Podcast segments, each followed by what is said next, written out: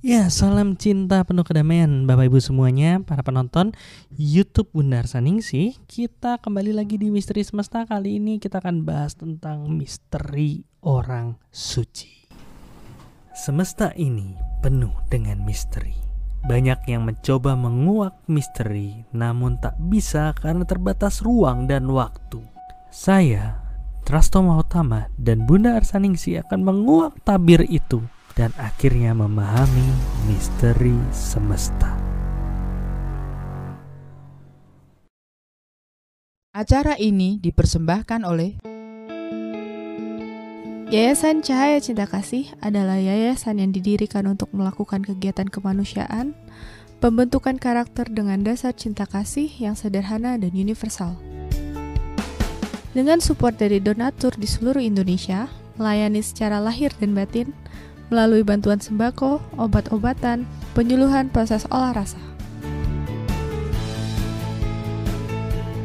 Terima kasih atas donasi dari Yayasan Cinta Kasih dan para donatur. Terima kasih kepada Yayasan Cahaya Cinta Kasih di saat pandemi sudah berbagi untuk anak-anak difabel kita. Support kami dengan berdonasi melalui rekening yayasan yang ada di deskripsi. Ya, sekali lagi ucap saya kami mau ngucapin terima kasih kepada para donatur. Jadi kita bisa uh, live lagi, kita bisa on air lagi untuk ngomongin hal-hal yang menarik seperti ini kan proses olah rasa segala macam. Dan ya pembahasan kali ini seru juga nih ngomongin tentang misteri orang suci. Nah, Mungkin uh, buat teman-teman yang masih belum ini ngomongin orang suci gimana? Karena menurut ini orang suci berbeda segala macam. Kita nggak nggak nggak mengacu pada satu religi atau satu proses pemahaman tertentu. Karena di sini kita ada Bundar Saningsi. Bundar Saningsi ini uh, modern spiritualis yang apa ya yang uh, paham proses pengukuran dengan energi atau soul meter gitu. Misteri soul meter udah kita bahas di episode sebelumnya bisa ditonton kalau emang uh, pengen tahu kayak gimana sih proses soul meter itu. Nah, gimana nih Bunda Arsaningsi nih? Apa kabar? Baik. Baik. Oke. Okay. Nah, kita udah siap nih Bunda. Kita ngobrol-ngobrol yeah. nih tentang hmm. orang suci. Wow, serem ya. Kayak kenapa serem gitu. Kenapa pilihannya misteri orang suci? Itu pun masih menjadi misteri. Oh. Oke. Okay. Ya, sebenarnya uh, proses ya hmm. kita ya kita juga ini bukan sesuatu yang maunya kita kan gitu jadi prosesnya mungkin bunda hmm. bisa cerita dong. Ya kan bunda nanya ke saya saya nanya balik kan.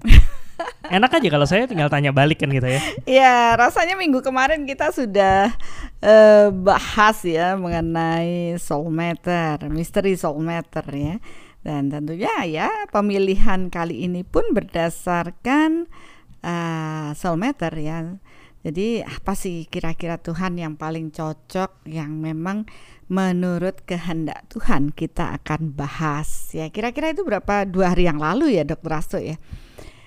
Ya biasa kita selalu deket-deket podcast baru mikirin karena hari-hari lain sibuk banget ya maafkan dan begitu kita dapat ah, ternyata kehendak Tuhan lebih besar kita bahas mengenai misteri orang suci Iya. Iya. Eh, tapi ya itu kayak tadi dibilang kan suci itu relatif katanya. Hmm. Nggak ada yang benar apa nggak ada yang bisa ngebuktiin uh, seorang tuh beneran suci. Tapi yeah. soul meter ini bisa jadi jawaban ya. Iya, karena uh, dengan soul meter ini kita bisa mengetahui ya bahwa proses kesucian tuh menurut ya menurut kebenaran Tuhan tuh yang seperti apa gitu. Tunggu dulu. Uh, ini ada yang nanya nih, kok suaranya agak pecah gitu. Ini uh, mungkin kita perlu feedback juga nih dari teman-teman yang lain. Apa memang semuanya suaranya agak pecah atau gimana? Iya. Takutnya kita udah ngobrol panjang kali lebar kali tinggi ternyata ternyata suaranya nggak enak didengar ya. Iya. Mm -mm. Ya, kalau suara uh, fokus ke suara bunda aja. Kalau suara saya kan ya memang gitu-gitu aja sih kan. Nggak juga lah ya. uh, ya kita tunggu sebentar. Oke. Okay. Oh, sudah. Oke. Okay. Okay.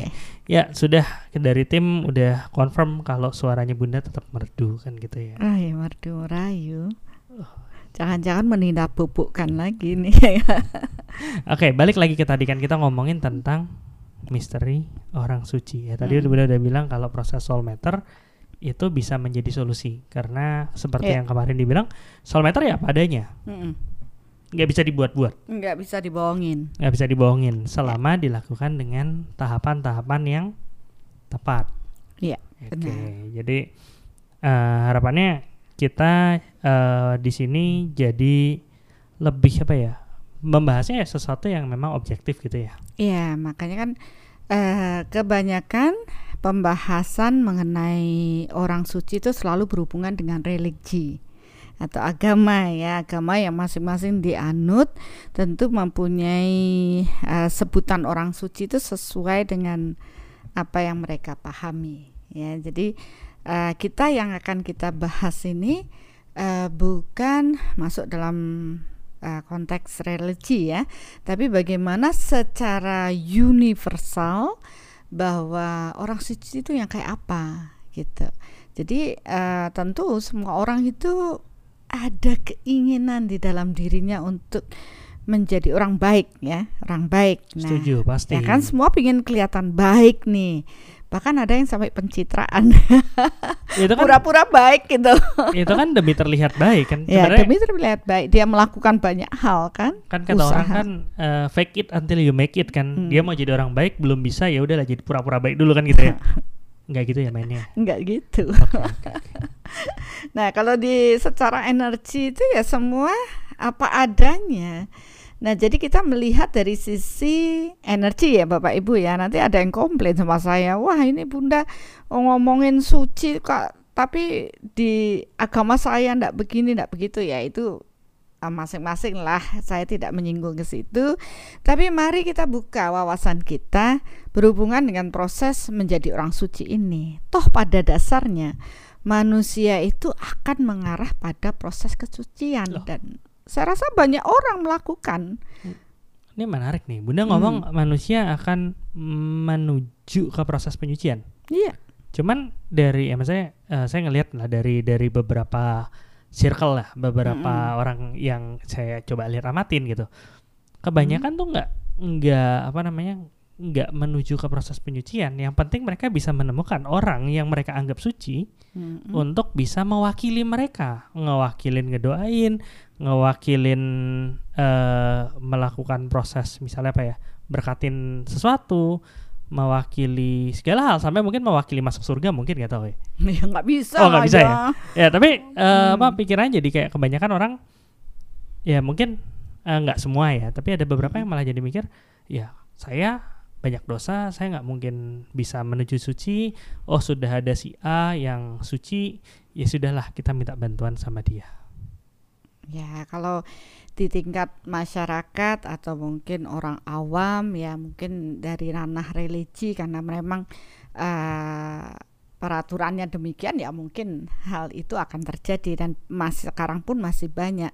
Tapi kan sekarang eh, kita melihat dari sisi yang berbeda ya, dalam sisi yang universal. Maksudnya Tuhan, orang suci itu yang bagaimana? Karena yang selama ini beredar itu kan maksudnya manusia, orang suci. Jadi itu eh, apa ya? Suci di mata manusia. Ya kan? Karena mereka yang membuat batasan manusia ini yang membuat peraturan-peraturan sendiri yang dikategorikan sebagai orang suci. Seperti ada yang melalui anak keturunan. Oke, jadi orang tuanya dilihat nih eh, apa namanya suci gitu kan? Mm-mm. Berarti anak keturunannya anak masuk keturunannya- dalam orang suci juga gitu ya kan kemudian ada yang suci karena dia memang disucikan oleh sekelompok orang Ya. orang bisa mensucikan orang lain.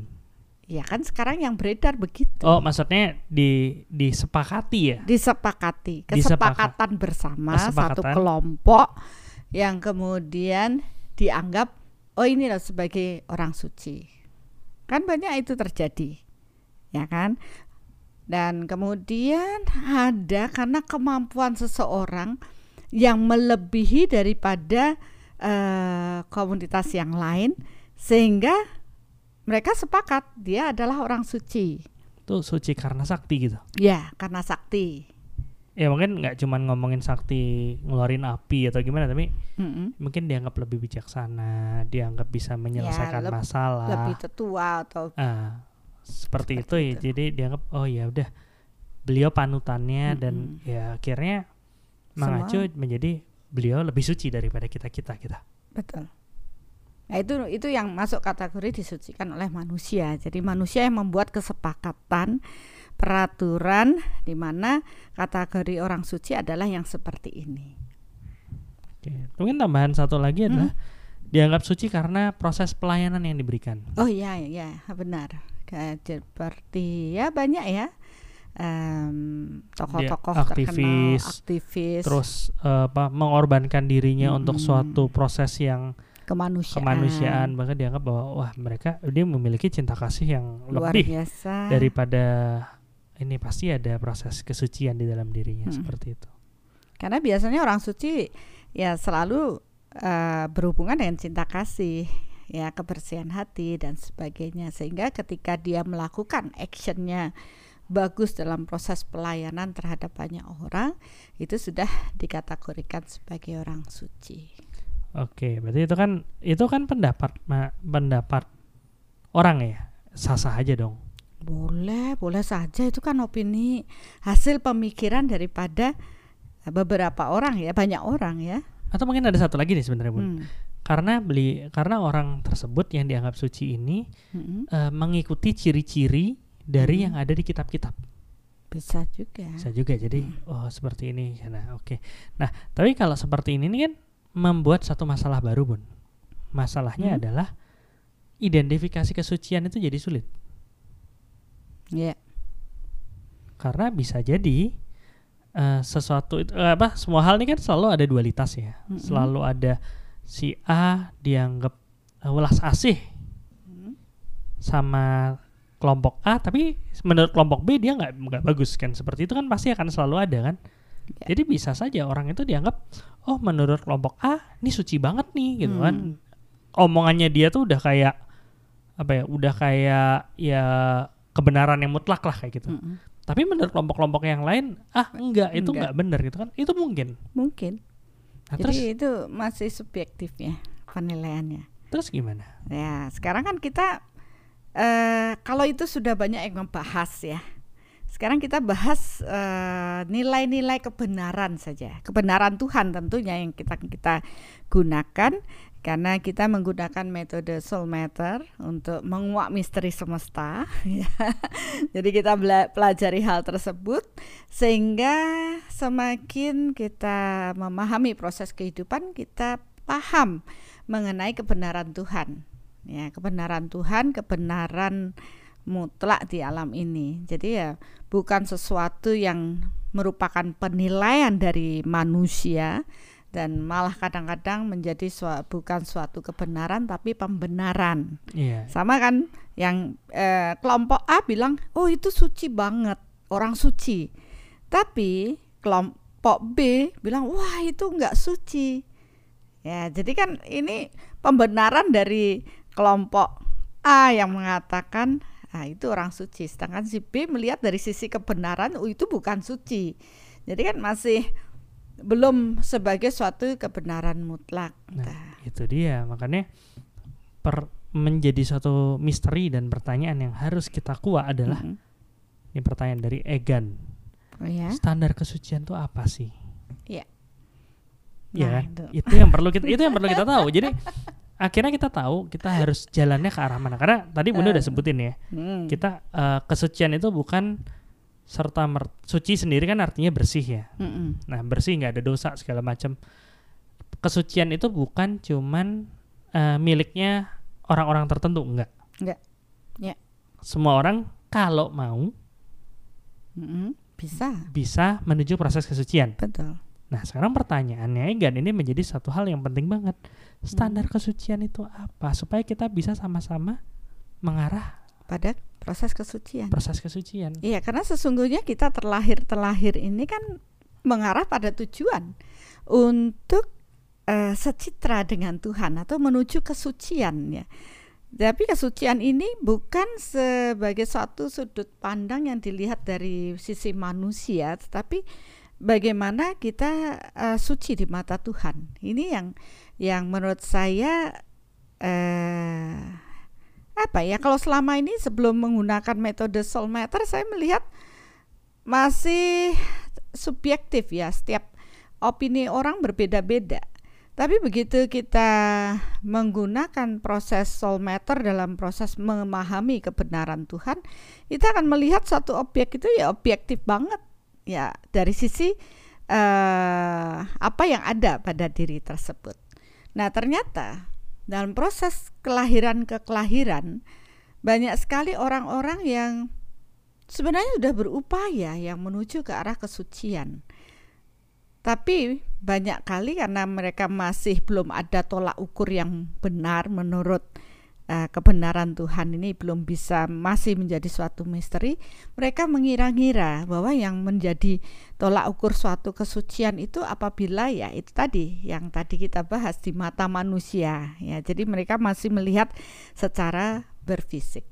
Nah, sekarang sesuai dengan proses bertumbuhnya kesadaran manusia, maka yang uh, proses kesucian ini mulai tidak hanya dilihat dari sudut berfisik saja. Kita mulai masuk ke lebih dalam yaitu proses batiniah, rohani rohaniah ya atau skala niskala. Jadi masuk ke proses energi ya karena itu tidak terlihat secara berfisik jadi fisik suci itu bukan karena atribut suci karena bukan karena faktor keturunan suci itu bukan karena apa menjadi penilaian manusia dan sebagainya. Tapi uh, suci itu ketika manusia kesadaran manusia ini sudah bertumbuh dengan kesadaran yang lebih tinggi yaitu dipenuhinya dengan cinta kasih di ketika mereka sudah mampu membersihkan diri dari uh, kemelekatan-kemelekatan ya kegelapan yang mereka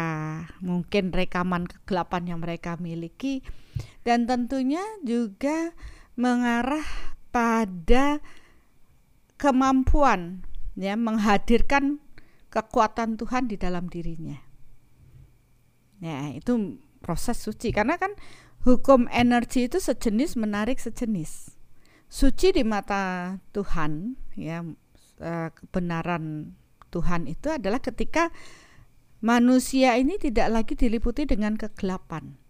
Ya, ketika manusia ini mempunyai kesadaran yang lebih uh, dengan proses apa ya kebijaksanaan dia dapat memilah mana yang baik, mana yang buruk dan menghindarkan diri dari tentunya kekuatan atau hal-hal yang buruk dan mengarah pada kesucian, kebersihan hati.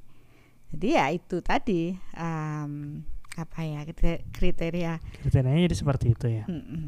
Nah cuman nih ada saya ada saya kan apa sempat dengar nih ada ada sahabat yang dia ngasih satu pendapat dari salah satu pemuka agama. Tapi hmm. saya nggak hmm. ngomongin masalah dia dari agama apa segala macam. Tapi dia bilangnya gini, jangankan penilai orang lain, hmm. kita itu loh nggak kenal siapa diri kita. Kita nih loh nggak kenal apa kegelapan yang ada dalam diri kita. Hmm. Terlalu banyak relung-relung gelap yang ada di dalam diri ini untuk bisa dipahami. Yeah. Jadi ya untuk ngomong suci itu susah banget gitu karena untuk suci ya harus uh, gelapnya itu ya hilang gitu. Betul. Iya, makanya kita perlu mengenal diri kita.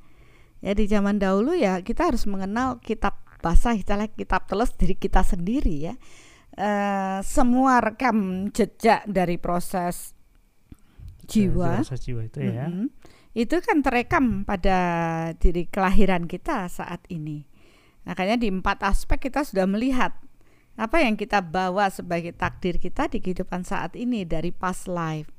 Begitu juga rekaman-rekaman dari karakter kita bawa dari past life. Nah, kesempatan kita terlahir saat ini adalah untuk proses mensucikan diri.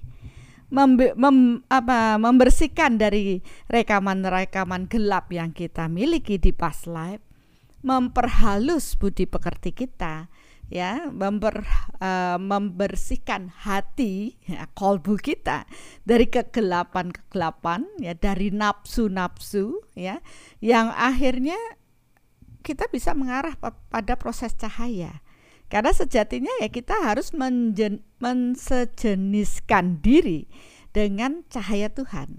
Oh, gitu. Kebersihan, kesucian Tuhan ini kan Tuhan itu dianggap maha suci. Paling tidaklah kesejenisan suci dengan kesucian Tuhan itu ada pada diri manusia. Ketika manusia tidak lagi terbelenggu, ya terikat ya oleh kemelekatan entah itu dengan nafsu, dengan materi ya dan ya banyak hal. Ya, karena itu semua adalah proses energi. Nah, ketika kegelapannya dapat dilepaskan cahaya dari uh, roh atau nur ilahi ini akan menguat ya sejenis dengan kesucian Tuhan itu sendiri. Jadi sebenarnya bukan si orang ini yang menjadi suci, tapi misalnya uh, tadi kan benda ngomong orang orang ini sem orang semakin suci seseorang, semakin hmm. mampu dia men menurunkan apa menghadirkan kekuatan Tuhan. Ya. Bukan berarti dia kayak nyuruh-nyuruh Tuhan kan bukan. Ya, tapi bukan. dia menyiapkan ruang, menyiapkan uh, apa namanya wadah yang hmm. tepat, wadah yang uh, apa Bersih. bisa kompatibel lah ya, Ya, maksudnya yang bahasa bahasa kompatibel yang Hmm. dia mampu eh, apa energi Tuhan ini masuk dengan lebih banyak gitu ya. Betul. Ya menjadi saluran berkat Tuhan. Berarti proses kesucian jadi apa orang yang tadi dibilangin dengan menjadi suci jadi terlihat sakti itu ya karena kemahakuasaan Tuhan ini yang mengalir Ya, hadir, melalui orang mengalir tersebut. melalui orang tersebut. Tapi kan nggak semua orang yang sakti itu suci ya, Bun. Tidak semua orang sakti suci, tetapi orang yang suci otomatis dia akan mempunyai kemampuan ya. Tapi itu bukan kemampuan atas dirinya, tetapi menjadi saluran berkat Tuhan yang mengalir dalam dirinya untuk dapat eh, membantu ya mungkin proses-proses yang dilihat orang proses pelayanan kepada banyak orang. Seperti itu. Ya setidaknya mulai mulai Hmm. terbuka nih kan Hmm. bahwa proses suci itu bukan ngomongin ya balik lagi suci artinya bersih Mm-mm. bersih bersih dalam artian eh, apa ya nggak nggak banyak kotoran kan gitu orang mikirnya kotoran tuh cuman ngomongin kotoran dosa aja gitu tapi sebenarnya nggak cuman ngomongin dosa aja tapi karakter karakter buruk rekaman rekaman buruk yang dibawa dari kehidupan sebelumnya itu ya juga kekotoran juga Iya. Kan yang kalau dilihat juga kalau yang dikatakan dosa ya hasil perbuatan buruk itu kan dosa nih.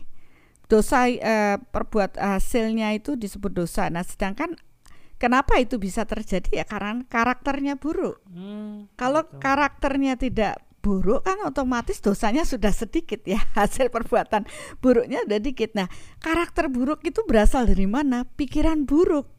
Nah Oke.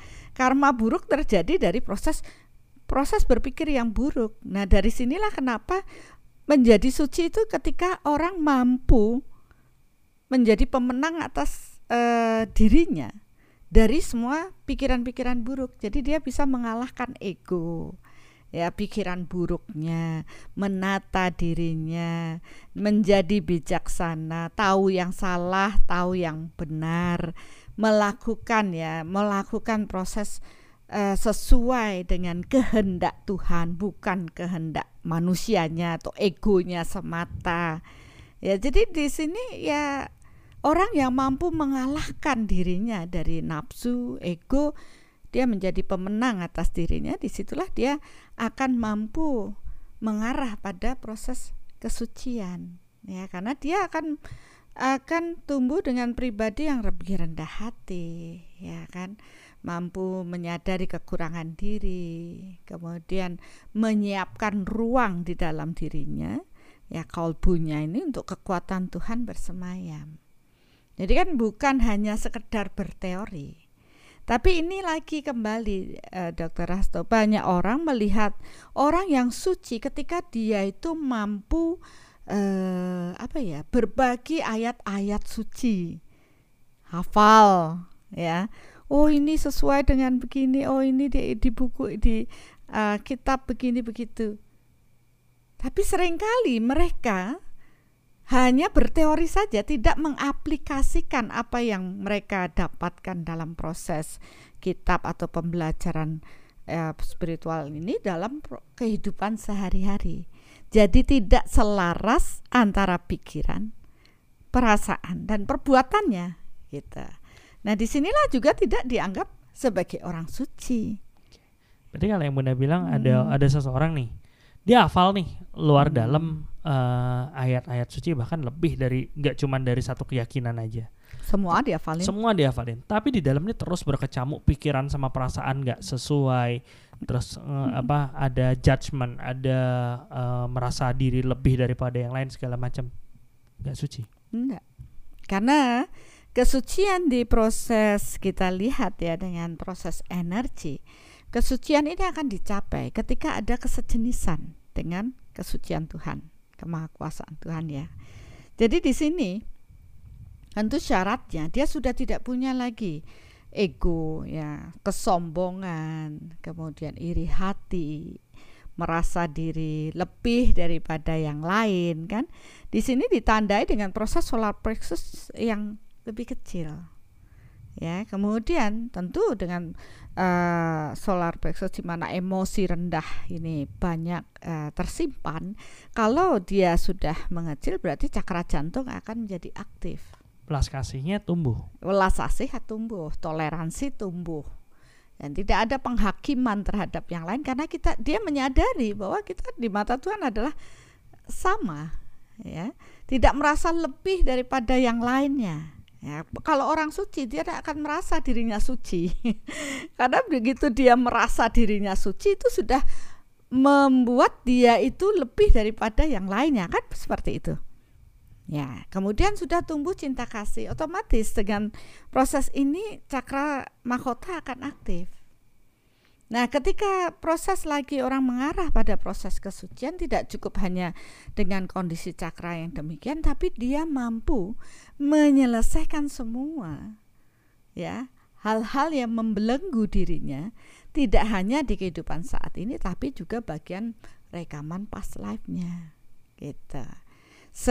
Setiap satu kupasan bawang yang terbuka ya masuk ke dalam inti maka proses cakra spiritual pun akan bertumbuh. Semakin uh, kegelapan dibersihkan cakra spiritual yang akan bertumbuh. Jadi di sini kita akan melihat ketika seseorang benar-benar suci maka tidak hanya cakra dalam tubuhnya yang akan aktif, cakra jantung dan cakra mahkota, tapi cakra spiritual di luar daripada tubuh fisik ini juga akan bertumbuh. Ya, ngomongin cakra nih bun, saya apa ya biar biar biar nyambung aja gitu kan. Hmm. Kalau ngomongin cakra, bunda udah sering ngomongin tentang cakra jantung, hati kan gitu kan, yeah. kolbu segala macam. Hmm. Oh kalau misalnya dia apa membesar berarti cakra apa berarti ulas aslinya ada. Hmm. Solar plexus bunda udah sering ngomongin juga itu posisinya hmm. di ulu hati. Uh, ulu hati. Semakin besar uh, solar plexusnya berarti emosi-emosi marah, dendam segala macam semakin besar, mm -hmm. jantung cakra jantungnya mengecil. Mm -hmm. Cakra mahkota Bunda juga udah sering ngomongin tentang proses uh, gimana sebagai ya, saluran energi uh, Tuhan memasuki tubuh seseorang. Tapi yang cakra spiritual tuh kayak baru deh.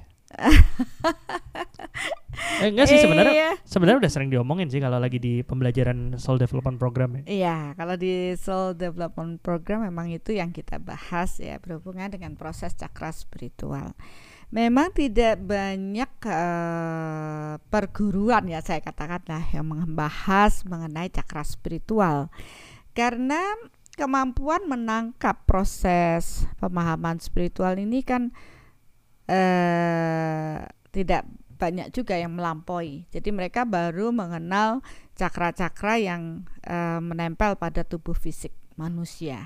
Ya biasanya pakai paling mentok deh sampai cakra mahkota aja. Udah karena dia nempel dengan uh, jalur sumsum nah dengan ubun-ubun kita. Yaitu cakra mahkota.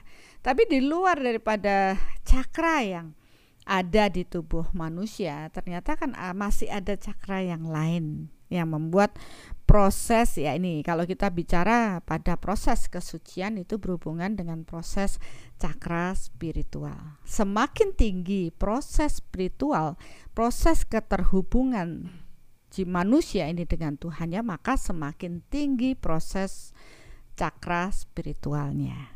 Nah, tentu di sini saya juga melihat ya proses pertumbuhan karena soul itu kan uh, sekolah jiwa, sekolah yang bukan hanya uh, mempelajari di sisi berfisik saja, tapi melihat uh, peningkatan ya, perubahan proses spiritual, pertumbuhan spiritual jiwa-jiwa yang bertumbuh.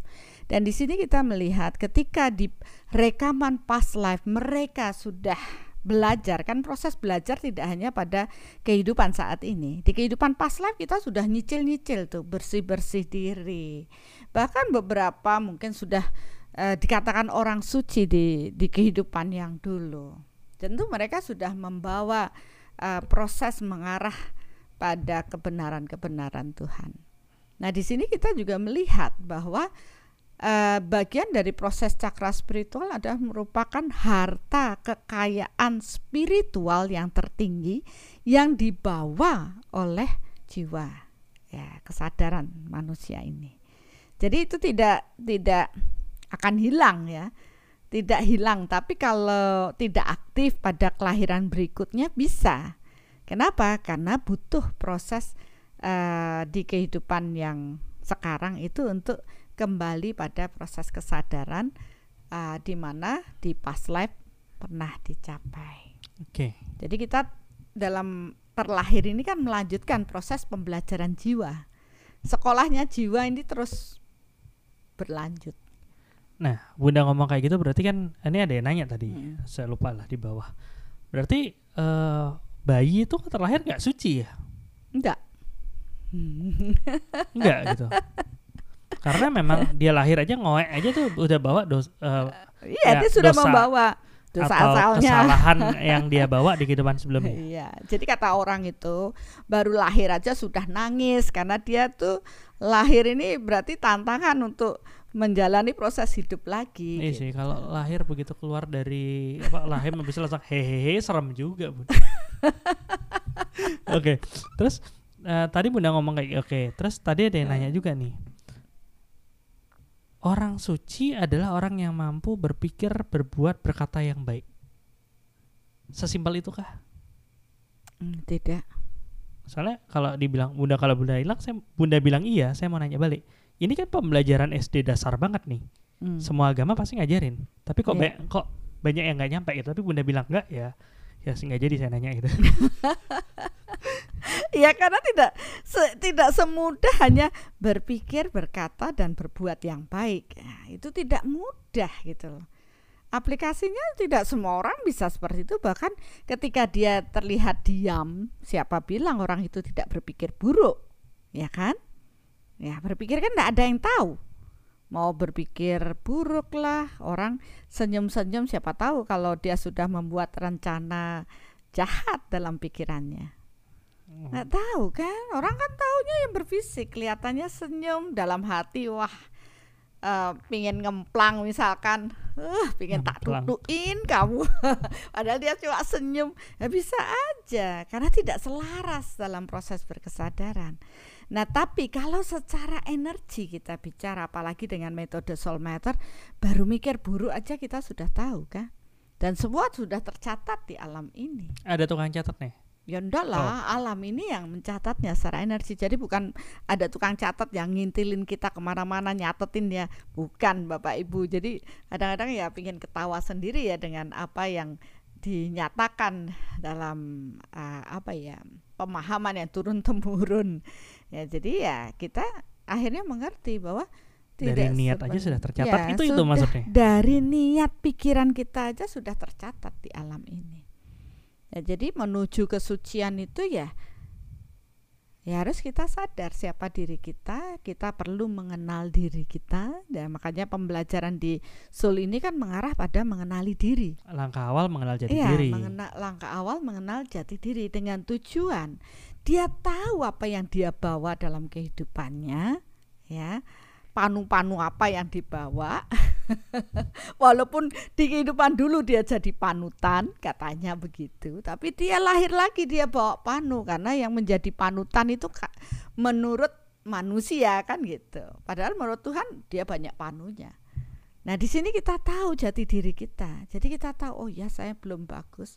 Karena semua terukur dengan proses soul matter tadi. Dengan kita tahu jati diri kan akhirnya semua akan menyadari oh saya harus mengarah pada kesucian. Dia mulai berbenah, mulai membersihkan kegelapan di dalam diri. Karena mensucikan diri itu bukan cukup hanya dengan air suci, ya pergi ke tempat suci bukan. Tapi kesucian itu ada di dalam diri kita, di dalam batin kita. Ya kan?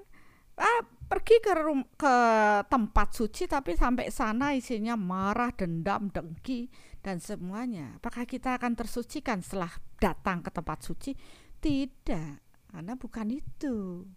Oke, ya Bapak Ibu semua, beginilah saya bingung uh, kalau interview Bunda, saya lagi nyusun pertanyaan nanya ini tuh udah dijawab duluan padahal saya belum bertanya. Udah kebaca. Aduh. ya udah nggak usah ditanyain, tak omongin aja. Iya kan? Enggak, maksudnya gini. Ya, tadi kan Bunda uh, sepakat kalau hmm. orang lahir udah bawa beban dosa ataupun karma dari kehidupan sebelumnya. Betul. Jadi yang lahir ngoại itu nggak suci, iya. Yeah. Dan tadi Bunda bilang bahwa untuk dia bisa kembali pulang, dosa-dosa utang-utang tuh harus diselesaikan. Selesaiin, ya. Benar. Benar. Terus? Dan untuk bisa menyelesaikan, orang itu harus menuju kesucian. Iya. Jadi kalau orang itu kayak cuman pengen, oh saya pengen nyelesain semua, tapi saya nggak mau ke mengarah ke kesucian, nggak ya. bisa. Ya nggak bisa. Kalau dia mau nyelesain, terus siapa disuruh orang lain suruh menyucikan diri kita? Ya enggak lah ya. Karena oh, utangnya kita yang bawa, terus gelapnya kita yang menciptakan. Ya, pikiran ruwet kita yang ciptain. Masa terus nyari orang lain terus suruh membuat semua kinclong? ya nggak bisa karena uh, ya nggak tahu nih maksudnya yang hmm. yang beredar nih sekarang nih hmm. di sampai satu titik akan ada proses penyucian hmm. baik se baik pada saat seseorang itu masih hidup ataupun uh, setelah meninggal gitu hmm. ada proses penyucian yang bikin ya udah mulai dari nol lagi gitu enggak lah Walaupun kita sudah meninggal ya kita masih membawa tuh rekam jejak kita. Yang bisa nyelesain ya kita sendiri aja. Yang bisa nyelesain ya kita sendiri. Sampai kapan? Sampai tumbuh kesadaran bahwa manusia membutuhkan Tuhannya. Manusia harus mengarah pada Tuhannya. Kalau pakai kekuatan-kekuatan lain itu bisa nggak? Enggak. Kecuali kekuatan Tuhan. Yaitu ketika manusia tahu paham bahwa saya terlahir ya sebagai manusia karena percikan cahaya Tuhan. Kemudian saya kok masih reinkarnasi terus karena saya masih membawa kegelapan. Nah sekarang tugasnya misi jiwa saya terlahir untuk apa? Ya untuk mengenali diri, menyelesaikan hutang, dan bertumbuh mengarah pada kesucian. Yaitu melepas kegelapan yang kita bawa dari past life kita.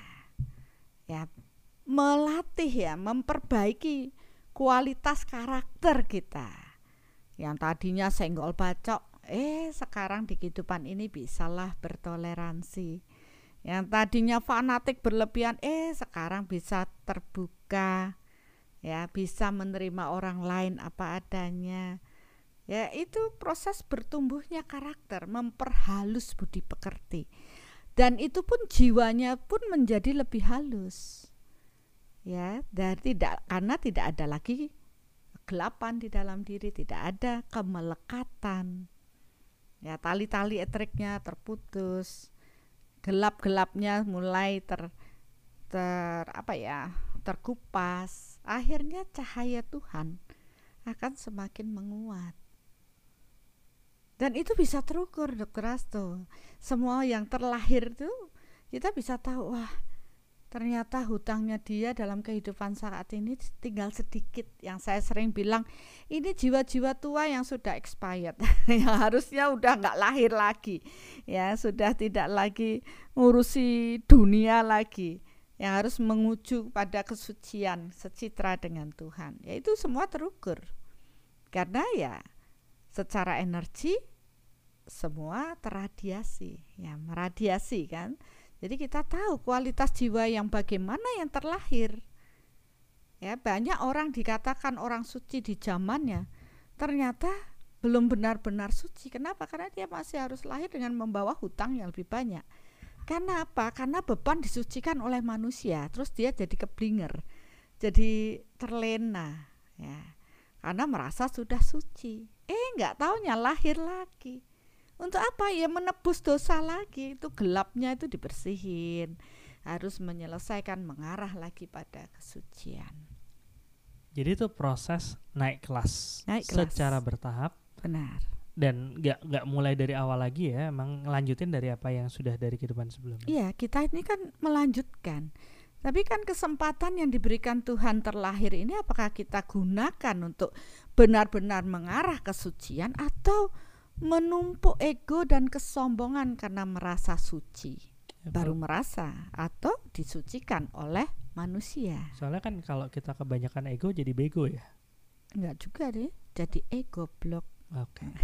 Saya nyari yang lebih halus gitu, tapi Bunda malah Oke. Nah, kalau tadi ngomongin apa ngomongin naik kelas nih emang ada nih Bunda Hmm. sharing salah satu teman kita Hmm. eh, yang ngomongin tentang proses gimana dia bis dalam proses sekarang belajar untuk naik kelas, Mm-mm. em, melanjutkan pembelajaran di sebelumnya. Mungkin kita bisa tonton sama-sama.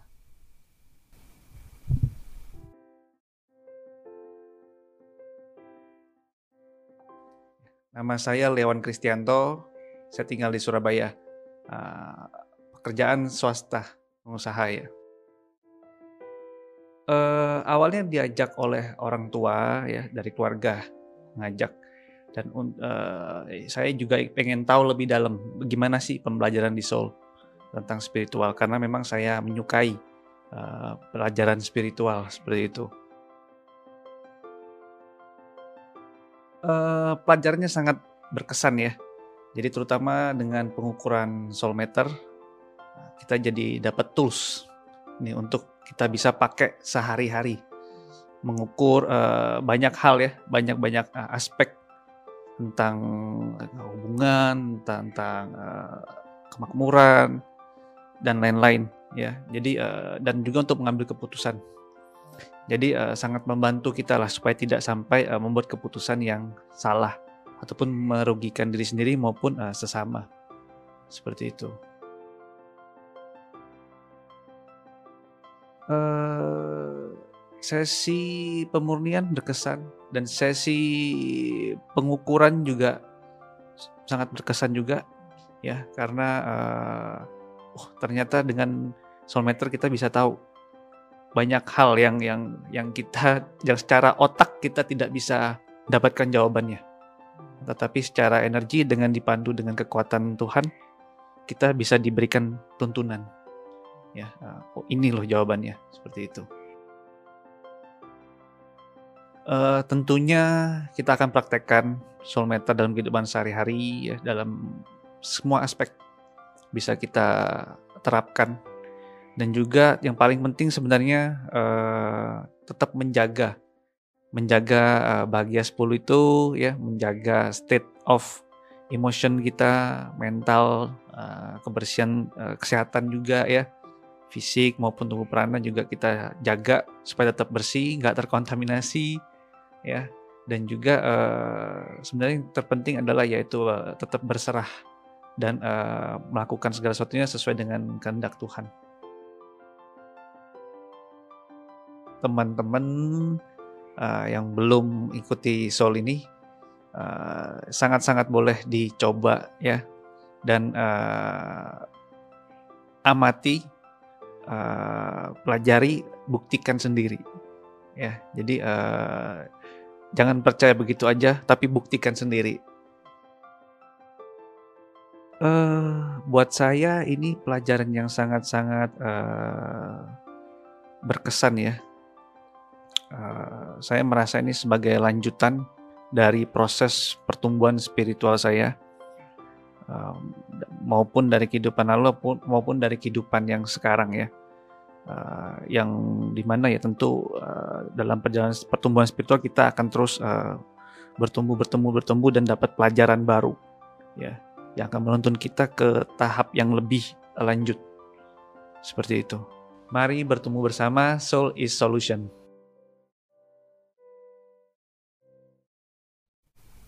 Ya, itu tadi sharingnya. Jadi uh, harus sih bunda. Jadi Hmm. uh, orang kadang-kadang kan bingung ya untuk untuk sekarang ini dikira sekarang ini harus mulai dari nol lagi gitu. Hmm. Padahal sebenarnya di kehidupan sebelumnya udah mulai. Udah gitu ya nyampe di kehidupan nyampe situ aja belum tentu gitu. Tapi ini bisa lanjutin. Iya. Itu kan udah luar biasa banget gitu. Ya, memang sebenarnya proses kita terlahir dalam kehidupan saat ini kan melanjutkan misi jiwa kita. Tapi banyak yang tidak nyadar ya. Jadi mereka mulai dari pikir dari nol padahal ya kita tinggal memahami, mengenal jati diri sehingga kita bisa melanjutkan karena kita tahu apa yang kita miliki, mana yang perlu diperbaiki, mana yang perlu ditingkatkan. Ya, seperti itu. Nih, nah kalau kalau kita udah setuju nih bahwa Mm-mm. proses manusia ini lahir untuk menyucikan dirinya, setuju kan? Ya. Nah, muncullah pertanyaan, mensucikan diri ini dari eh mana tadi? Mensucikan diri itu apakah bisa dilakukan sendiri? Ini bisa diangkat dikit kayaknya, eh, apa namanya? Nah, supaya bisa kelihatan gitu.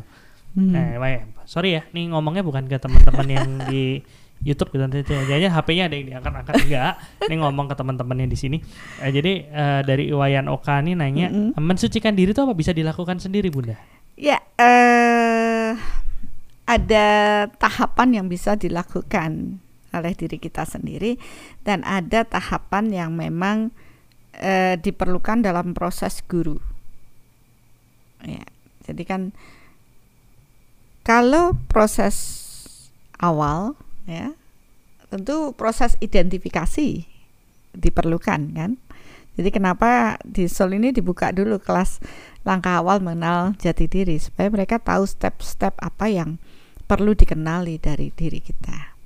Ya mungkin kalau kita awal kita tidak tahu, tentu kita butuh guru dong untuk nuntun yang uh, lebih paham untuk menuntun apa sih yang perlu dipahami dalam diri kita. Tapi kan guru kan banyak ya, ada yang ngajarin sakti, ada yang ngajarin. Tentu kita akan mencari guru yang tepat untuk dapat memahami proses pengenalan diri. Nah, setelah paham dengan uh, di tahu kekurangannya ya, maka barulah kita dapat menyelesaikan diri kita dan itu pun tidak bisa sendiri. Maksudnya sendiri dilakukan sendiri ngeden dengan usaha kita sendiri tidak bisa. Tapi kita perlu power yang lebih tinggi ya dari seorang guru kemudian paham dengan proses energi Tuhan perlu barulah eh, dengan proses itu mereka dapat melakukan sendiri. Ya tentu harus melakukan sendiri nggak bisa orang lain yang melakukan. Toh yang mengenal yang membuat hal buruk ya diri kita sendiri. Yang punya rasa tidak eh, buruk ya diri kita sendiri. Akhirnya ya harus dari diri kita sendiri yang melakukan proses em, menyelesaikan hutang kita mensucikan diri itu ya dengan membersihkan semua pikiran-pikiran buruk yang kita ciptakan.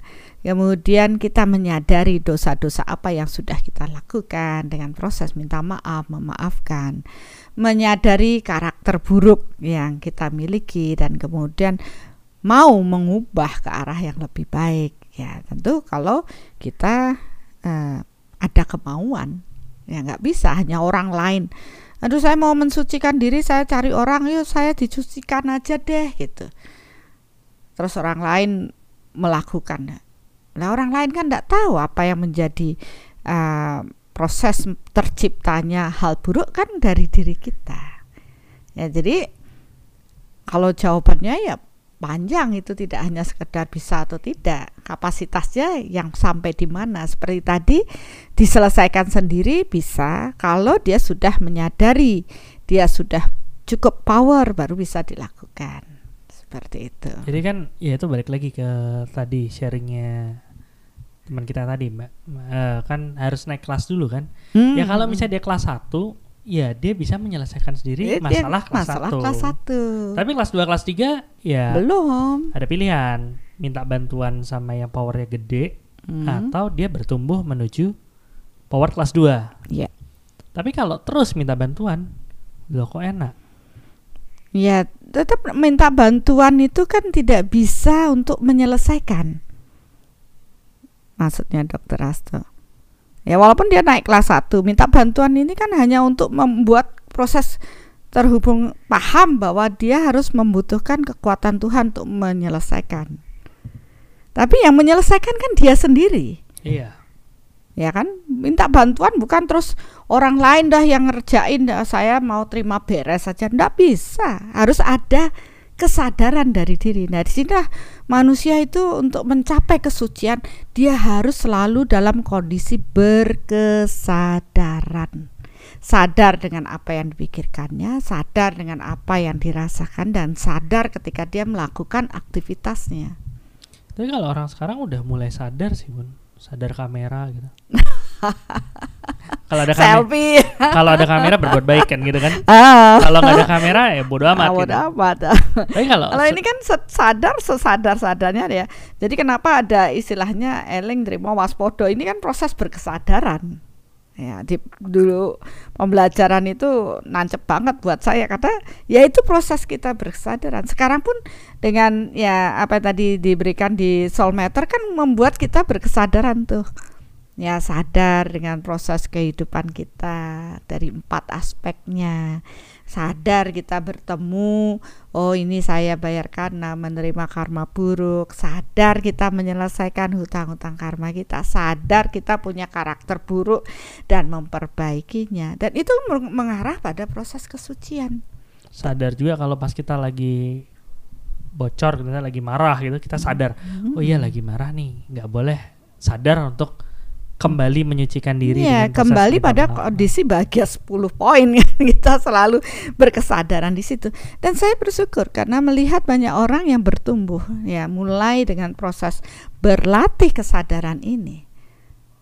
Ya, saya melihat karakternya pun mulai berubah. Ya. Cahaya dalam dirinya berubah, energinya pun berubah. Karena ketika kegelapan dibersihkan, cahaya Tuhan yang mampu memasuki dirinya pun akan bertambah. Ada ruang. Ini kan gelap nih. Nah, kemudian begitu gelapnya dibersihin kan ada ruang yang eh, untuk cahaya Tuhan masuk. Begitu gelapnya dibersihin ada ruang lagi cahaya. Jadi kita menyiapkan ruang di dalam diri kita untuk kekuatan Tuhan bersemayam. Oke, jadi eh, bukan karena Tuhan nggak mau oh milih-milih enggak, Enggak. tapi kitanya yang belum Harus- menyiapkan gitu ya. Iya, karena kita yang belum menyiapkan. Jadi menjadi suci itu ketika di dalam proses eh, batiniah kita atau kalbu kita, hati kita, batin kita menyiapkan ruang untuk kekuatan Tuhan berstana atau memenuhi diri kita. Ya tentunya harus ada upaya dong. Kita sadar kita punya kekurangan, kita sadar melepas karakter buruk, mengubahnya.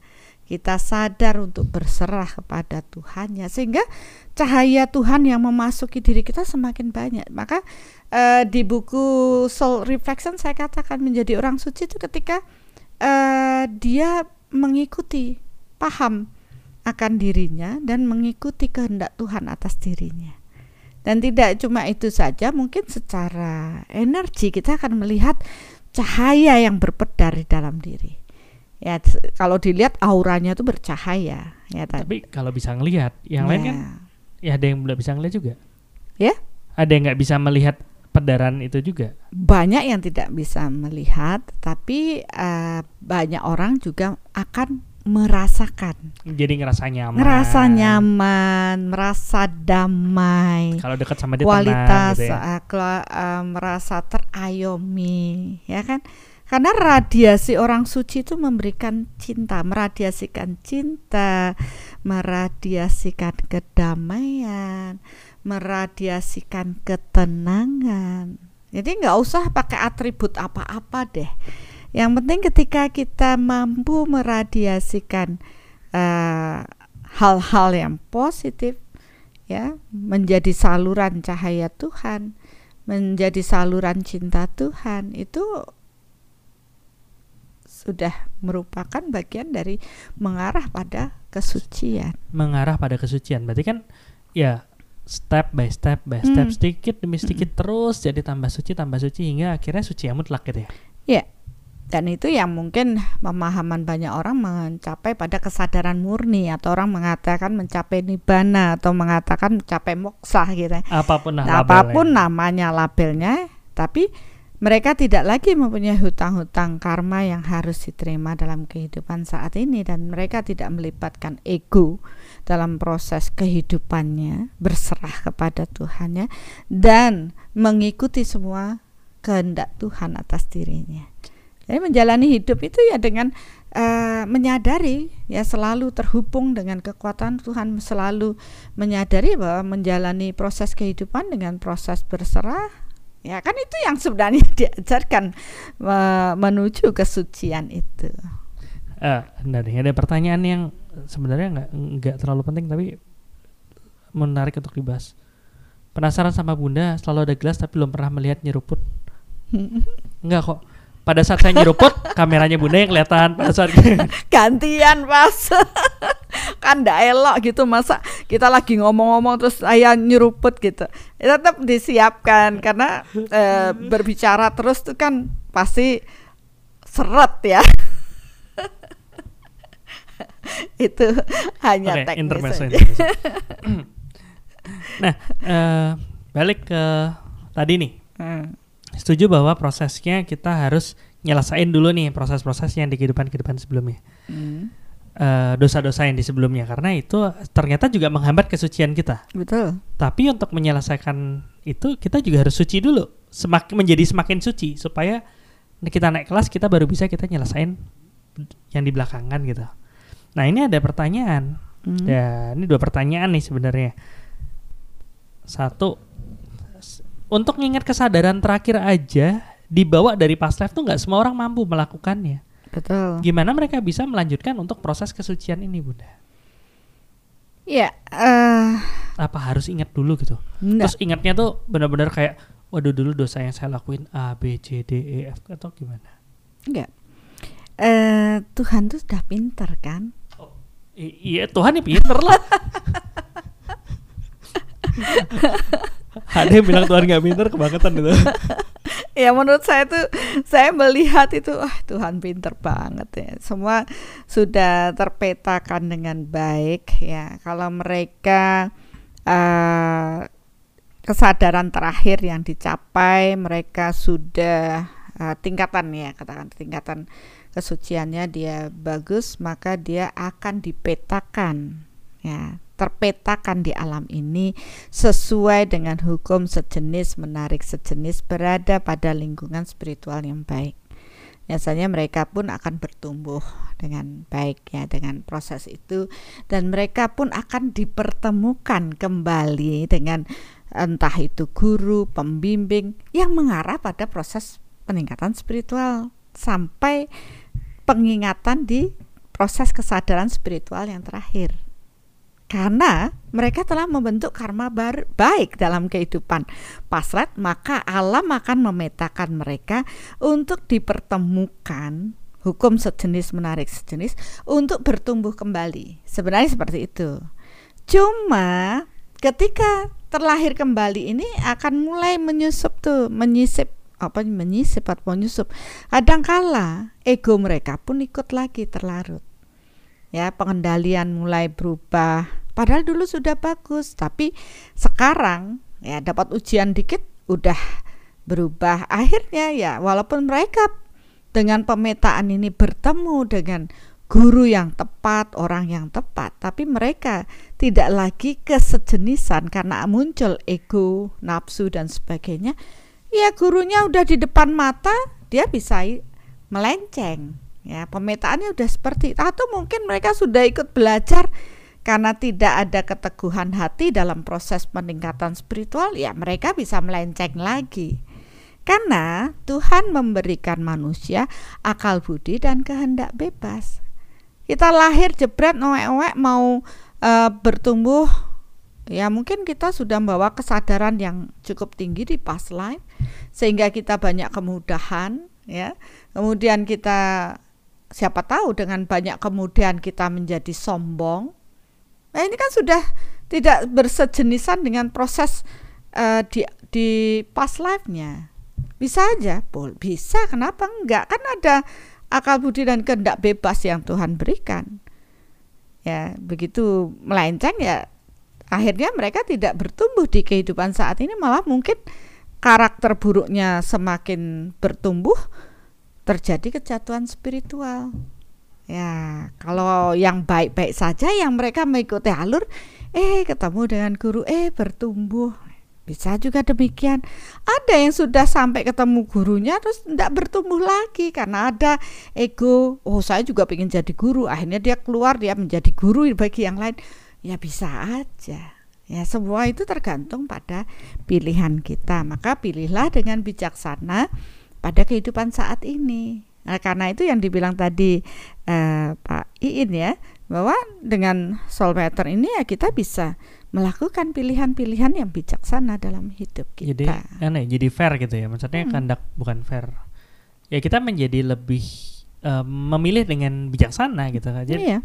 dikasih kehendak bebas tapi nggak dikasih uh, gimana cara tahu kita ini benar apa enggak kan ya kesannya secara manusia kan kita pengennya fair fair aja gitu yeah. itu kan kesannya nggak fair hmm. tapi sebenarnya bukan bukan nggak fairnya tapi ya kitanya aja yang belum mau belajar kan gitu yeah. begitu kita mau belajar kita dilayakkan untuk mendapat satu fair apa satu keadilan bahwa kita bebas memilih tapi kita udah tahu kompasnya seperti itu. Betul. Bahkan saya pernah membaca dalam satu kitab suci bahwa yang dikatakan orang suci adalah orang yang mampu paham ya memahami dan uh, secara bijaksana tahu ini salah itu benar. Itu aja sudah mengarah pada kesucian. Jadi dia sudah bisa mengguiding dirinya, oh ini salah saya nggak mau lakukan, oh ini baik saya lakukan, jalan lagi, oh ini salah saya nggak lakukan, baik saya lakukan, itu mengarah ketika keputusan bijaksana kita ambil, itu akan mengarahkan kita pada kesucian. Nah akhirnya saya juga mikir, oh iya benar Tuhan terima kasih karena akhirnya metode soul meter ini kan mengarahkan kita untuk mampu tahu benar, tahu salah. Sederhana aja. Akhirnya kita tidak dengan uh, apa ya metode ini kita bisa oh ya jangan kalau salah ada buruk ya jangan kita lakukan. Ayo kita mengarah pada hal baik. Walaupun ego kita bergolak. Ya. Perang Broto Yudo itu di dalam batin kita. Ya perangnya nggak selesai-selesai selama kita tidak penuh dengan kerendahan hati tidak tidak berserah pada Tuhan. Orang yang masih sombong, ego, ingin itu pasti uh, apa ya? Keberserahan pada Tuhannya itu waktu bisa dipertanyakan. Ya mungkin hanya sekedar kata-kata aja, tapi dalam batinnya masih ada ini, ada itu, mungkin, kemelekatan ini, kemelekatan itu. Mungkin dia berserah pada egonya ya, bukan berserah pada Tuhan. Jadi ya udahlah terserah lah ya. Oke. Okay. Nah ini ada, ada uh, ini udah terjawab juga tadi pertanyaannya Putus Santi. Uh, apabila dalam kelahiran ini seorang nggak menemukan guru, hmm. apakah dimungkinkan terjadi peningkatan terhadap pencapaian cakra spiritual tertinggi di kehidupan yang lalu? Iya. Kalau uh, tadi kan Ibu baru ceritain peningkatan. Hmm. Peningkatan itu bisa entah dia ketemu gurunya atau hmm. mungkin dia ketemu mentornya. Maksudnya mentor hmm. bukan guru tapi uh, mengajak untuk apa proses bertumbuh juga atau aj, uh, ajarannya entah gimana kan itu. Mm-hmm. Nah ini mungkin nggak kalau pertanyaan putus hati lebih dalam lagi nih. Mm-hmm. Kalau nggak ketemu gurunya, mungkin nggak sih dia bisa me- mencapai proses pencapaian dia sebelumnya? Ya. Yeah. Uh, sepemahaman saya dalam proses bertumbuh ya, dan itu pun um, apa ya dari banyak buku yang saya baca, banyak orang, banyak guru yang saya temui.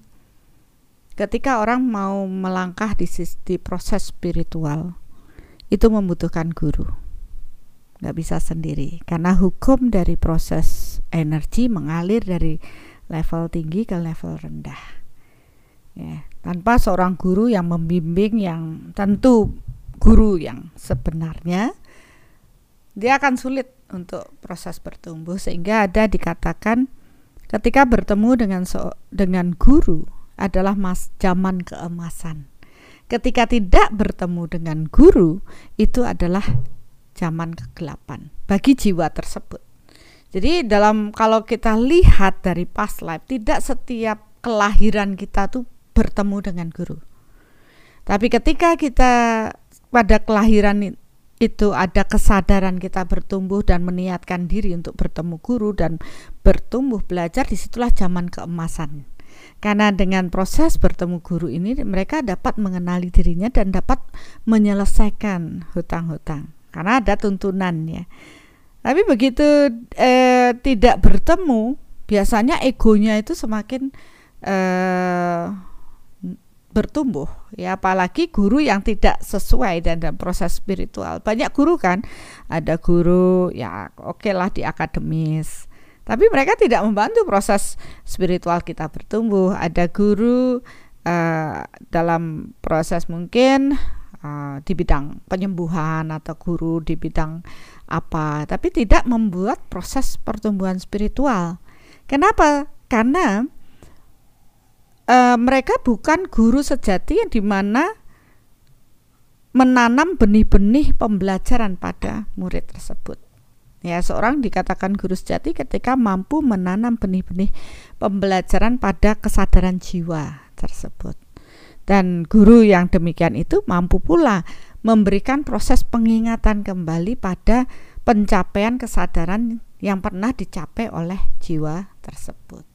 Ya, jadi di sinilah kenapa tidak dalam setiap kehidupan kita bertemu dengan guru sejati ini guru guru yang kita bawa dalam proses kehidupan kehidupan. Kadangkala kita hanya bertemu dengan ajaran guru sang guru saja karena sang guru di kehidupan dulu sudah meninggal ya. Mungkin hari ini kita tidak ketemu dengan uh, guru secara berfisik tapi pembelajaran itu kita dapatkan. Nah, dari proses ini pun tidak semuanya dari uh, mendapat ajaran guru ini kita bisa mengaplikasikan orang yang secara tidak eh, uh, bisa kita tanya ya. Jadi kita hanya mengikuti saja. Nah itu sering kali tanpa disadari ya tidak terkontrol. Seperti itu dokter Astu iya. Ya karena ya bisa aja ada perubahan hmm. uh, makna dari apa yang sebenarnya dikasih yeah. gitu ya. Nah ini pertanyaannya menarik juga nih. Nggak ngomongin cangkir lagi ya kalau bertemu dengan seseorang dan orang tersebut bilang, bergurulah pada dirimu sendiri karena guru sejati itu ada di dalam dirimu sendiri. Itu gimana? itu orang bingung. Karena kalau be bergurulah pada dirimu sendiri, kalau kita ambil dalam uh, ini kan ada bisa rancu ya. Berguru pada dirimu sendiri karena guru sejati di dalam dirimu sendiri. Ya, orang selalu mengatakan guru sejati itu ada di dalam diri dan sebagainya. Lah gimana dia tahu uh, dirinya sendiri, ya? Karena orang-orang pasti merasa dirinya itu baik. Seorang guru itu selalu menunjukkan bisa mengarahkan oh ini baik, ini tidak. Sedangkan kalau kita mau berguru pada diri sendiri, sering kali ego kita itu uh, apa ya, melambung ya. Sehingga kita hanya merasa diri kita udah baik-baik saja. Uh, apa ya istilahnya orang itu tidak bisa melihat kegelapan di dalam dirinya. Selalu ada peran uh, peran orang lain untuk menunjukkan uh, kegelapan di dalam diri kita. Ya mungkin ya itu ya prosesnya hmm. apa dulu pelajaran bahasa Indonesia tuh gajah di, di depan mata nggak kelihatan apa, semut, semut di di ujung ya. gitu. Ya, Tapi gitu. kan ada juga yang berpedoman seperti itu. Sebenarnya ada sisi yang benarnya adalah begini. Ketika dia berguru pada dirinya berarti dia mengenali jati dirinya. Ngelihat ke dalam. Ngelihat ke dalam. Proses. Ini apa? Ini uh, proses mengenal jati diri. mengenal ya mengenal jati diri. Akhirnya dia belajar dengan dirinya dia me- memahami dirinya dan akhirnya ya dia bisa bertumbuh. Tapi itu biasanya lama sekali. Ya tinggal pilih ya apa? Ini ada yang nanya nih. Li, lanjutin lagi pertanyaannya. Sang pembimbing dalam diri bu bun seperti sedulur papat. Iya, biasanya orang begitu berpikirnya akan sedulur papat itu oh ada yang begini begitu padahal kalau kita secara energi ya sedulur papat kita lahir itu dengan lima tubuh ya fisik ya. Kemudian tubuh fisik tubuh prana mental emosi dan spiritual. Ini empat tubuh yang lain tuh harus dikenali ya. Mem- yang kalau kita berhasil mengenali empat uh, tubuh kita yang lain ya itu bagian dari proses kita mengenal diri kita. Dulur papat kita itu ya ya tubuh energi kita. Maka kenapa dengan proses uh, mengenal dengan proses energi kita lebih paham lagi hal-hal yang tidak nampak oleh mata kita yaitu kesadaran-kesadaran kita dan juga proses mental, emosional diri kita dan tidak cukup itu juga proses spiritual yang ada di dalam diri kita. Ya, masing-masing perguruan beda-beda, silahkan gitu ya. Tapi di situ apakah sudah secara universal itu mampu mengarah kepada proses kesucian itu yang harus dipertanyakan karena banyak orang memberikan opininya harus begini begitu ya sah-sah saja menurut saya ya hukumnya sejenis menarik sejenis. Ketika mereka uh, sudah berkesejenisan dengan pembelajaran yang lebih tinggi itu akan datang. Tapi kalau belum ya mereka masih pada pembelajaran-pembelajaran yang mungkin uh, memang harus mereka terima dulu. Karena ini bagian dari proses naik kelas tadi. Ini ada tak apa bukan sanggahan ya pendapat hmm. dari eh, Sandi Damayanti yang bilang kalau berguru pada diri sendiri sepertinya cenderung mencari pembenaran dan bukan cari kebenaran. Ya benar sekali. Jadi kenapa tadi ya saya katakan kalau kita melihat ke dalam diri selalu merasa diri kita tuh sudah baik. Dan mungkin tambahan sedikit eh, kan kalau kita ngomongin proses berguru itu kan kita perlu juga tahu level energinya kan gitu. Mm-mm. Ya tentu kita akan mendapatkan manfaat kalau kita berguru dengan yang level energi lebih tinggi daripada kita. Benar, karena hukum energi kan Mengalir dari pembelajaran itu mengalir dari level tinggi ke level yang lebih rendah. Nah, kalau belajar sama diri sendiri, Iya, itu It- sama levelnya susah. levelnya sama. Iya. Jadinya nggak nggak apa nggak akan mendapatkan apa-apa. Iya. Kalau benar. belajarnya sama yang eh, lebih rendah. apa ya sedulur papatnya ya harusnya Mm-mm. Dia yang pancarnya, dia yang kuat, dia tapi dia belajar pancernya yang sama kuat tapi dia malah belajar sama yang lebih rendah ya. Itu nggak nyampe nyampe muter terus. muter terus. Ya banyak di luar juga banyak seperti itu. Jadi ya ya pahami aja hukum alamnya. Kalau kita selaras dengan hukum alam ini hukum yang diciptakan Tuhan maka kita akan cepat eh, mencapai proses eh, apa kesetaraan yang lebih tinggi ya tapi kalau kita berpedoman pada yang berfisik ya ya masih di situ-situ aja. Kita akan terjebak dengan banyak eh, ritual secara berfisik, ya sudut pandang atau penilaian secara berfisik yang bukan merupakan kesejatian dari proses diri kita. Karena secara batiniah itu kan tidak bisa dilihat secara berfisik ya. Karena itu adalah proses energi. Maka eh untuk proses penilaian menilai bahwa itu suci atau tidak ya tergantung. Kalau mereka masih eh, orientednya masih ke fisik ya mereka akan melihat kesucian itu ketika menggunakan atribut yang di disepakati sebagai orang suci melihat bahwa sudah dilakukan ritual untuk menjadi orang suci sudah ditandai oleh eh, sekelompok orang sebagai orang suci ya baru se- secara berfisik karena keturunan dari orang suci kan gitu faktor keturunan tapi ketika kita melihat dari sudut pandang energi yang merupakan ya realita apa kebenaran uh, bukan pembenaran ya, kebenaran yang sesungguhnya, maka kita akan melihat oh oh yang ini belum belum dikatakan suci. Kenapa? Oh, lapisannya uh, dia masih bawa banyak kegelapan ya dalam dirinya. Ya belum bisa dikatakan suci. Dia masih banyak kemelekatan di dalam dirinya. Ya belum bisa dikatakan suci. Dia masih banyak rekaman hal buruk dalam past life-nya. Belum terselesaikan. Masih banyak uh, spirit-spirit di luar daripada kekuatan Tuhan yang masih digunakan ya belum juga dikatakan suci. Masih jadi kontraktor ya. punya kontrak banyak sama makhluk-makhluk kan iya, ya. masih punya banyak. Ini oh masih menduakan Tuhannya. Ya belum bisa dikatakan orang suci gitu. Iya. Kebenaran bertingkat uh, ya kalau misalnya ngomong nih ada yang bilang uh, guru terbaik adalah pengalaman. Ada juga yang bilang guru terbaik adalah batu. Ada yang bilang guru terbaik adalah rumput yang bergoyang. Akhirnya bingung sendiri ya. Tapi hmm. ya balik lagi ya, kita lebih objektif ya. Kita ukur itu akan lebih nyaman. Iya. Yeah.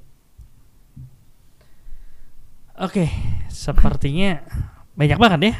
Uh, pertanyaan udah sembilan ya. Iya. Yeah pertanyaan nih satu pertanyaan mungkin bisa menjawab uh, mudah-mudahan bisa naikin uh, apa namanya uh, nilainya nih kan secara meter baru 9 poin. Banyak orang yang bilang mengarah kesucian itu saya harus bla bla bla dulu baru mencari kesucian. Hmm. Saat ada yang bilang satu saya nunggu kaya dulu baru saya mencari kesucian. Hmm. Ada yang bilang dua saya masih mau menikmati dunia makanya saya belum mau mencari kesucian Tiga, saya nunggu pensiun dulu. Empat, tanggungan saya masih banyak. Akhirnya kan malah nggak jalan-jalan. Itu gimana menurut Bunda? Iya. um, kalau lihat dilihat dari proses ini, ya, ketika orang itu mempunyai kesadaran untuk mencari kesucian, berarti mereka itu sudah bertumbuh di past life. Ya, jadi sudah melakukan sudah mengalami proses pertumbuhan kesadaran di past life. Oleh karena itu di langkah awal mengenal jati diri kita udah uh, bagi itu menjadi kriteria uh, kesadaran jiwa. Anak-anak kah, remaja kah, dewasa atau jiwa tua. Lah mereka-mereka yang memang mencari proses mengarah kesucian ini berarti mereka sudah naik kelas dari uh, dewa anak-anak, remaja, dewasa, kemudian tua, sudah tergelitik kesadarannya untuk mengarah pada kesucian. Nah, biasanya mereka yang memang sudah jiwa yang uh, kesadarannya bertumbuh di sini dari kecil pun mereka sudah berlaku dengan karakter-karakter yang lebih baik dengan kesadaran ya istilahnya um, tanpa dia sadari dia pun sudah mengarah pada hal-hal kebaikan ya.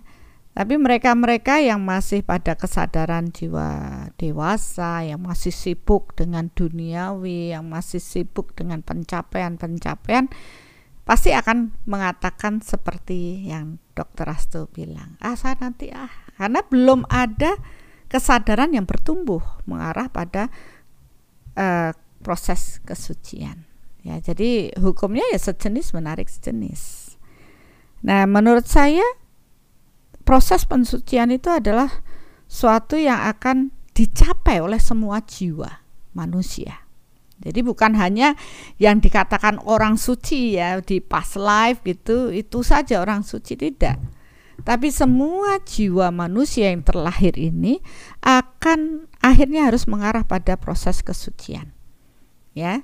Tapi tergantung pada usaha mereka. Apakah mereka cepat berkesadaran sehingga mereka cepat menyelesaikan misi jiwa mereka atau mereka malas ya sehingga mereka terus terlahir dan terpuruk-terpuruk. Makanya di sini kita melihat ada jiwa yang pencapaian uh, untuk apa jiwa yang sudah terlahir sampai ribuan kali tapi mereka terus berada pada zona nyaman jiwa-jiwa dewasa saja. Kenapa? Karena mereka masih kemelekatan dengan proses duniawi. Ya, tapi kembali proses kesucian itu tergantung pada diri kita sendiri, bukan karena orang lain. Ya, walaupun di sekarang banyak orang disucikan atas uh, uh, apa ya kesepakatan tapi proses kesucian di mata Tuhan itu ya tergantung pada diri kita. Begitu ada kesadaran kita mau bertumbuh mengarah pada kesucian, alam ini akan memetakan dan dipertemukan dengan proses-proses pembelajaran yang akan mengarah pada kesucian itu.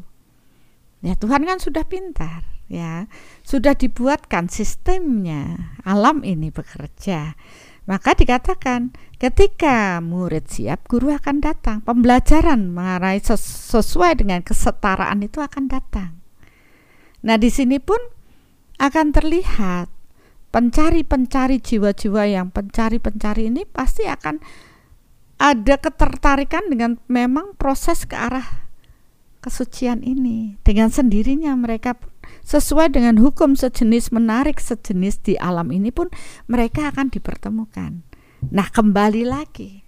Apakah ketika proses pertemuan-pertemuan ini membuat kesadaran mereka untuk memilih ya, saya akan belajar dan bertumbuh atau ada kemelekatan lain yang mengatakan ah nanti ya saya masih harus melakukan yang lain. Ah nantilah saya melakukan ini dulu nanti ah. Ya itu kan pilihan lagi. Ya, jadi kalau kita punya berkesadaran di sana, kalau kita paham sebenarnya dengan proses kita melakukan masuk lebih dalam pada proses kesucian menjadi orang suci, berserah kepada kekuatan Tuhan, sebenarnya itu menjadi dasar untuk Bapak Ibu dapat mencapai kemakmuran, kesehatan yang lebih baik, ya kemakmuran yang lebih baik, hubungan yang lebih baik. Ya, jadi proses dasar spiritual ini adalah yang akan mengangkat kualitas hidup Bapak Ibu menjadi lebih baik. Harusnya ya kalau orang paham das, jalankan dulu proses kesucian ini sebagai dasar proses hidup kita dengan proses berpikir baik, berbuat baik. Ya, kemudian ini akan menuntun kita dengan pilihan-pilihan yang bijaksana tentunya mengarah pada proses kebenaran-kebenaran Tuhan. Dan di sinilah kehidupan kita akan jauh lebih baik. Jadi mau baik dan tidak tergantung pada pilihan Bapak Ibu. Pilihlah bijaksana dan ingat ya, apa kesempatan itu tidak tidak datang untuk dua kali. Begitu kita salah dalam mengambil keputusan, kita akan bermasalah. Nah, soul metode soul meter seperti yang sudah kita bahas akan menuntun Bapak Ibu untuk dapat menemukan menentukan ya bukan hanya menemukan menemukan menentukan pilihan yang bijaksana dalam hidup kita ya ke, terutama menuju pada proses kebenaran Tuhan dan dengan proses ini pun kita akan paham mana yang di suci di mata Tuhan dan mana yang suci di mata manusia. Ya, silahkan Bapak Ibu memilih dengan bijaksana. Ya, jadi jadi lebih paham. Uh, maksudnya semua itu pilihan dan tiap orang punya hak dan tanggung jawab untuk memilih sendiri, gitu ya benar. Hmm. Ya mungkin ini ya untuk yang masih memilih ke arah uh, apa namanya ke arah yang tadi misalnya kayak pengen kaya dulu segala macam itu ya ya monggo. Oh, monggo. Ya, mudah-mudahan hmm. suatu saat nanti menjadi lebih sadar. Tapi juga harus diingat untuk teman-teman yang sudah memilih dan ngelihat saudara atau keluarga yang memilih yang lain, ya kita harus sabar juga ya. Iya. Jadi di sini juga kita tidak boleh menghakimi ya, karena proses uh, kesucian itu kan bukan suci di mata manusia ya, karena kita mengarah pada kebenaran yang sejati.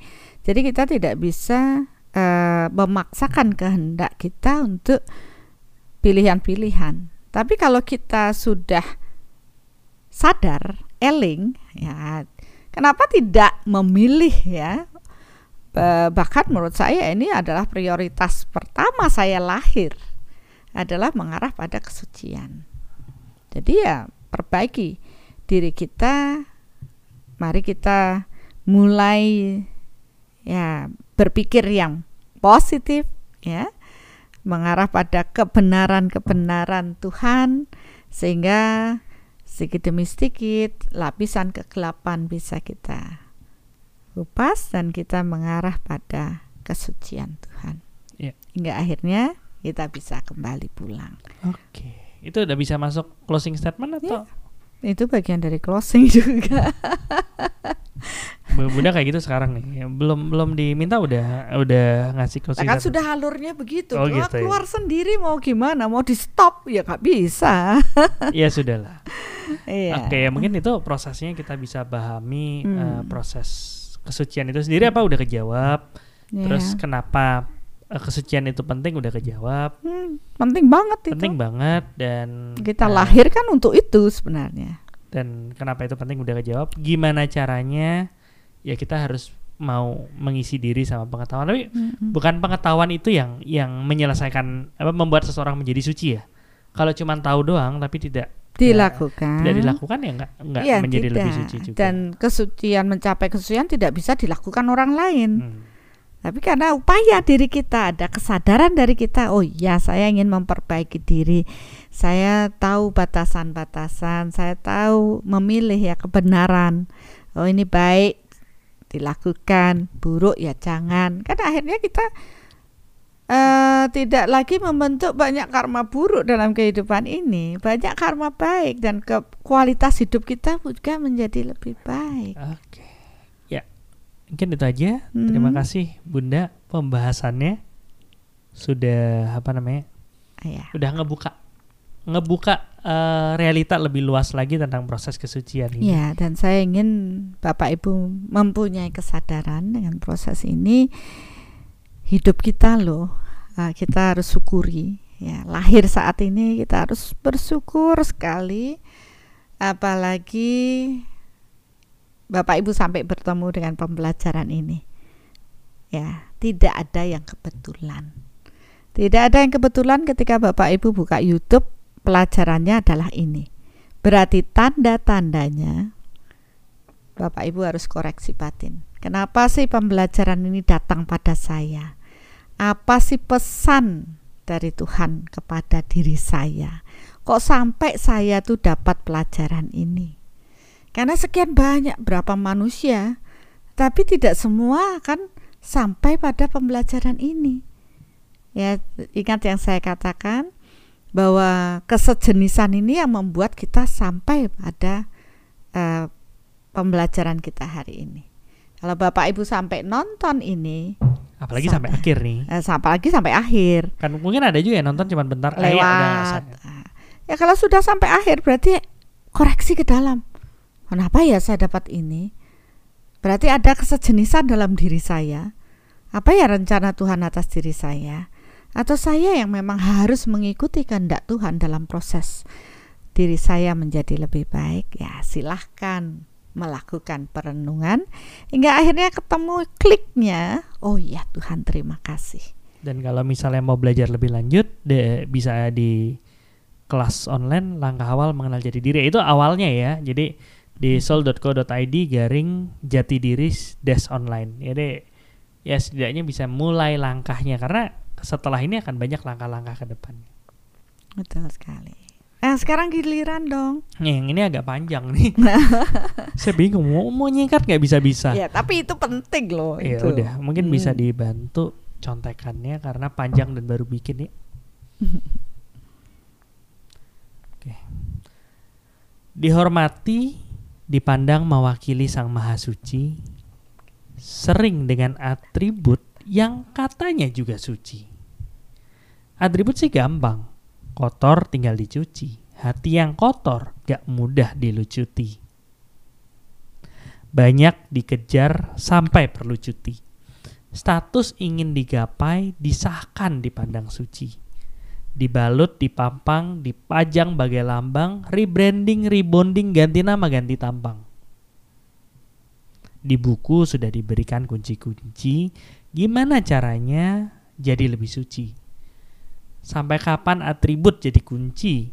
Kan jadinya gampang kalau mau ngaku-ngaku suci. Gelar bukan tikar tak perlu digelar. Lihat dalam diri, apa sih sebenarnya yang belum kelar? Semakin dipoles, wadahnya semakin melar agar sang sumber merasuk, kita jadi cetar. Jangan gentar, atau cetar cuma sebentar. Saat merasa lebih pintar, roda langsung berputar, cahaya meredup tak lagi cetar, agar terus bercahaya, hati ditatar. Satu persatu gelap dienyahkan, ego-ego perlahan dilemahkan. Jangan tergiur tawaran diemaskan, segala label jangan dicemaskan. Yang major belum tentu berarti mutlak, yang indie bukan salah telak. Yang penting tata hati hingga kelak menuju kesucian yang mutlak. Sorry ya, Luar panjang. biasa. Tapi itu merangkum semuanya. Jadi mudah-mudahan dengan apa yang kita sharingkan ya, Dokter Asto mem- membuat proses menggelitik lah paling enggak untuk Bapak Ibu mulai berpikir ke dalam diri, mengamati diri kita dan jangan lupa mensyukuri proses kehidupan kita. Ya, Ya. mengisi hidup kita dengan lebih dalam, tidak hanya sekedar uh, menyelesaikan atau menjalani hidup saja, tapi gunakan kesempatan saat ini mengarah pada kesucian.